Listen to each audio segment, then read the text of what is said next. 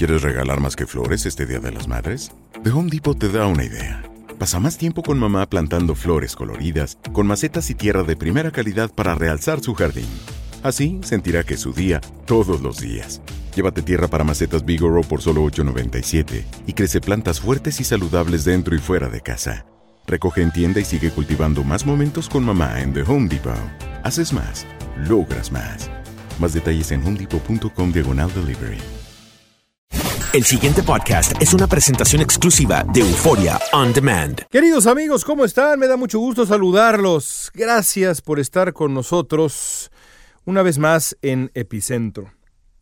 Me tomé nueve días de descanso, nueve días de descanso eh, después de un largo tiempo de no hacerlo. Lo haré de nuevo pronto en este verano, una, me tomaré una semana más en las semanas que, que vienen para tratar de pues romper un poco el agotamiento que yo estoy absolutamente seguro también sienten ustedes que no han parado de trabajar durante meses y meses y meses en sus respectivas actividades. Y por eso es que no hubo epicentro la semana pasada. Estaba yo en ah, estos días de descanso en un lago al norte de California, después de vivir una experiencia muy singular. Creo que no es el adjetivo correcto. Iba yo descendiendo junto con mi esposa y mis tres hijos en la carretera que baja del mítico, mítico bosque eh, nacional de, y parque nacional de los, eh, las famosas secuoyas, estos árboles eh, milenarios, milenarios, de 2.500 años de antigüedad, inmensos, es una cosa de verdad muy impresionante verlos de cerca, tocarlos, contemplarlos, darse cuenta que está uno frente a un ser que estaba vivo cuando los romanos dominaban eh, Occidente, cuando Jesús caminaba en Judea, estos árboles estaban ya ahí, pequeñitos, pero ya estaban ahí en lo alto de las montañas del este californiano.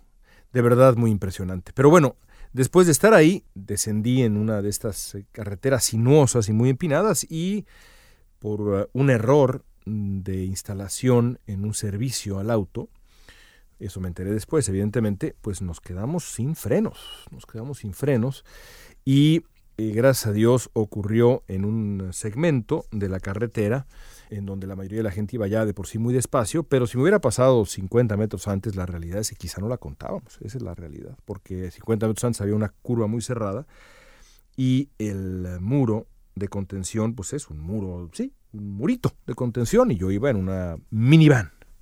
Y pues así las cosas.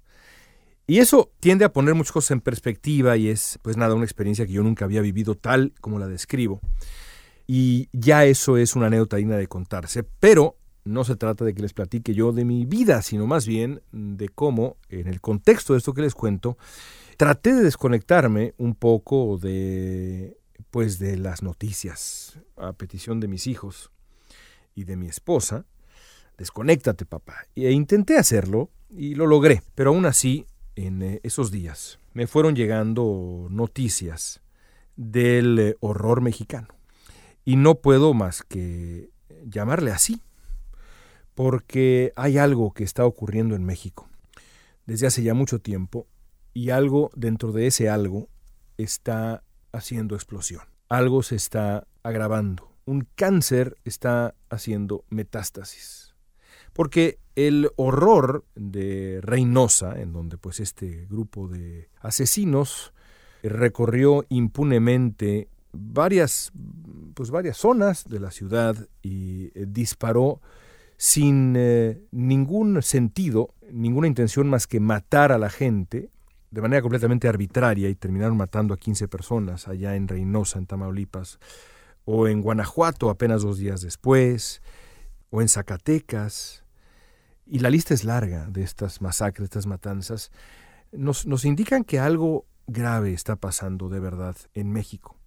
Yo tengo la, impresión de que ya alguna vez les, les, he descrito como hace muchos años en una charla con una persona importante en, la, en el organigrama de inteligencia mexicana, Esta persona me decía que la crisis de la violencia en México duraría 25 años más, y esto fue hace una década, así que pues eh, no hemos entrado ni siquiera a la mitad, no hemos llegado ni a la mitad del periodo que describía esta persona.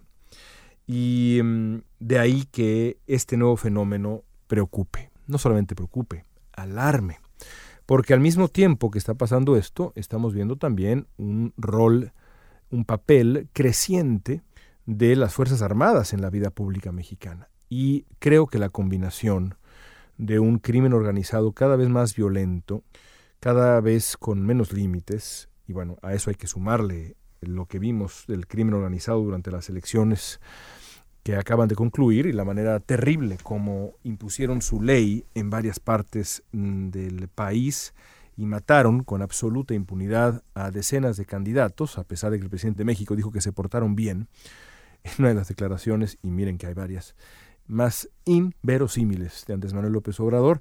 Si sumamos eso, ese narco, ese crimen creciente, con mayor descaro cada vez, con el papel que está teniendo las Fuerzas Armadas, no es un buen, no es una buena combinación. No es una buena combinación. Y de ahí que pues esté creciendo la versión de que es posible que una medida que ya se había considerado en los años de Donald Trump pueda regresar a la mesa de discusión. Y esa medida es el identificar a varios de los cárteles mexicanos como organizaciones terroristas. Eso tendría consecuencias para México y tendría consecuencias para la relación bilateral y tendría varias otras consecuencias. La familia Levarón, por ejemplo, ha insistido en que esta es una medida que se debe de tomar, porque lo que hacen los eh, criminales en México no es nada más el crimen, sino es también aterrorizar a la población, hacer valer su ley, entre comillas, a través del terror, imponiendo la ley narca a través del terror.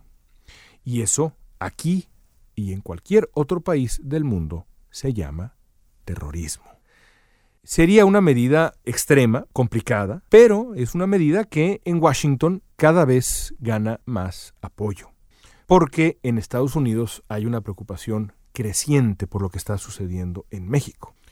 Estados Unidos no se va a dar el lujo de una explosión de violencia en México. Con eso quiero decir que debemos hablar o considerar intervenciones estadounidenses. No hay que ser ridículos. No me refiero a eso.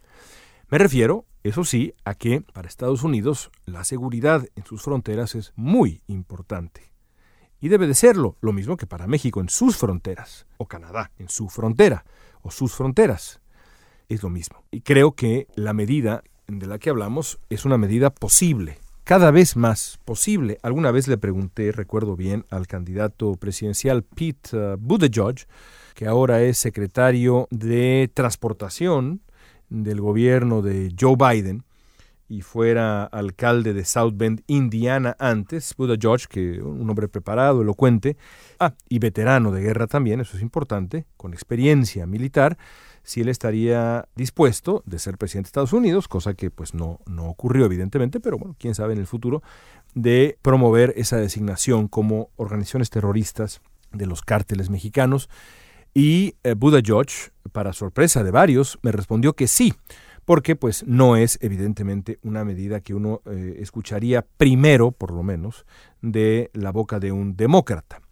Pero lo cierto es que, de acuerdo con mis fuentes en Washington, hay varios senadores de ambos partidos, es decir, también demócratas, que están viendo con suma preocupación lo que está ocurriendo en México, la estrategia del gobierno mexicano una vez más, y digo una vez más porque, bueno, es ya el tercer gobierno consecutivo que tiene que enfrentar ya en el contexto de un conflicto abierto y constante al crimen organizado, pues de Calderón y Peña Nieto, ahora López Obrador, la estrategia de López Obrador ha fracasado. Eso es un hecho. El presidente de México podrá decir misa, como de hecho la dice cada mañana, pero lo cierto es que México está en llamas. Se calcula que más del 30% del país está bajo el control de facto del crimen organizado y decir eso es una barbaridad. Eso en Estados Unidos implicaría, por ejemplo, que 110 millones de estadounidenses estarían gobernados de facto por el crimen.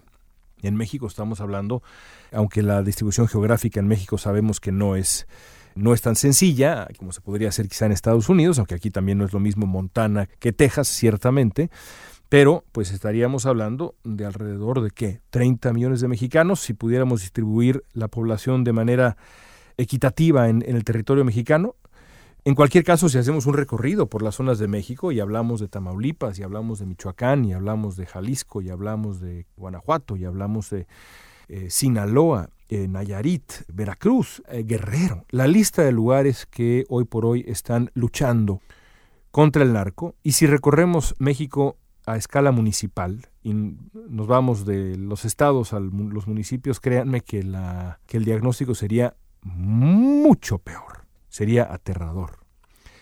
¿Qué opción queda para el gobierno mexicano? Bueno, a largo plazo, por supuesto, la solución está en la educación, en la creación de oportunidades, en lo que alguna vez le escuché decir a un alcalde colombiano, la construcción de puertas para que los jóvenes sepan que pueden pues buscar otras puertas, que no está nada más la del crimen organizado. Pero a corto plazo, pues yo lo dejo como una pregunta, porque esa pregunta está en el corazón de la mm, vida moderna mexicana.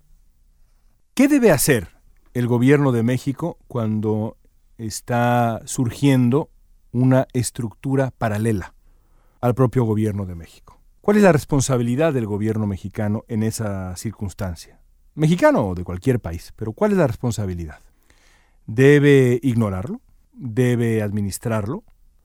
¿Debe tratar de encontrar la manera de llegar a una negociación debe atacarlo de frente?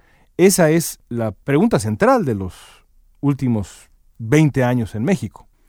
Y todavía no tenemos una respuesta. Pero lo que sí sabemos es que las estrategias hasta este momento no han funcionado. Porque aquí estamos teniendo que narrar barbaridades como la de Reynosa. Y mientras no dejemos de narrar barbaridades, pues esa estrategia habrá fracasado. ¿Qué tiene que hacer el Estado mexicano? Dejemos la pregunta abierta. Nos vemos en redes sociales, amigos. Gracias por seguirnos en Epicentro. Gracias por su paciencia la semana pasada durante mi breve descanso. Y aquí estaremos. Gracias de nuevo por escucharnos. Hasta la próxima semana. El pasado podcast fue una presentación exclusiva de Euphoria On Demand. Para escuchar otros episodios de este y otros podcasts, visítanos en euphoriaondemand.com. Ahorra más en JCPenney, más tu oportunidad de conocer a Shaquille O'Neal. Este sábado 4 de mayo todos ganan durante la entrega de cupones de 10, 50 o hasta 100 dólares, solo en la tienda mientras duren. De 11 a.m. a 1 p.m., los miembros de JCPenney Rewards tendrán una oportunidad exclusiva de encestar para conocer a Shaq. Habla con un asociado en la tienda o visita jcp.com y conoce más sobre la jugada. JCPenney, vale la pena. Cupón válido el 4 de mayo en selección de estilos. Entrega de cupones solo en la tienda para mayores de 18 años.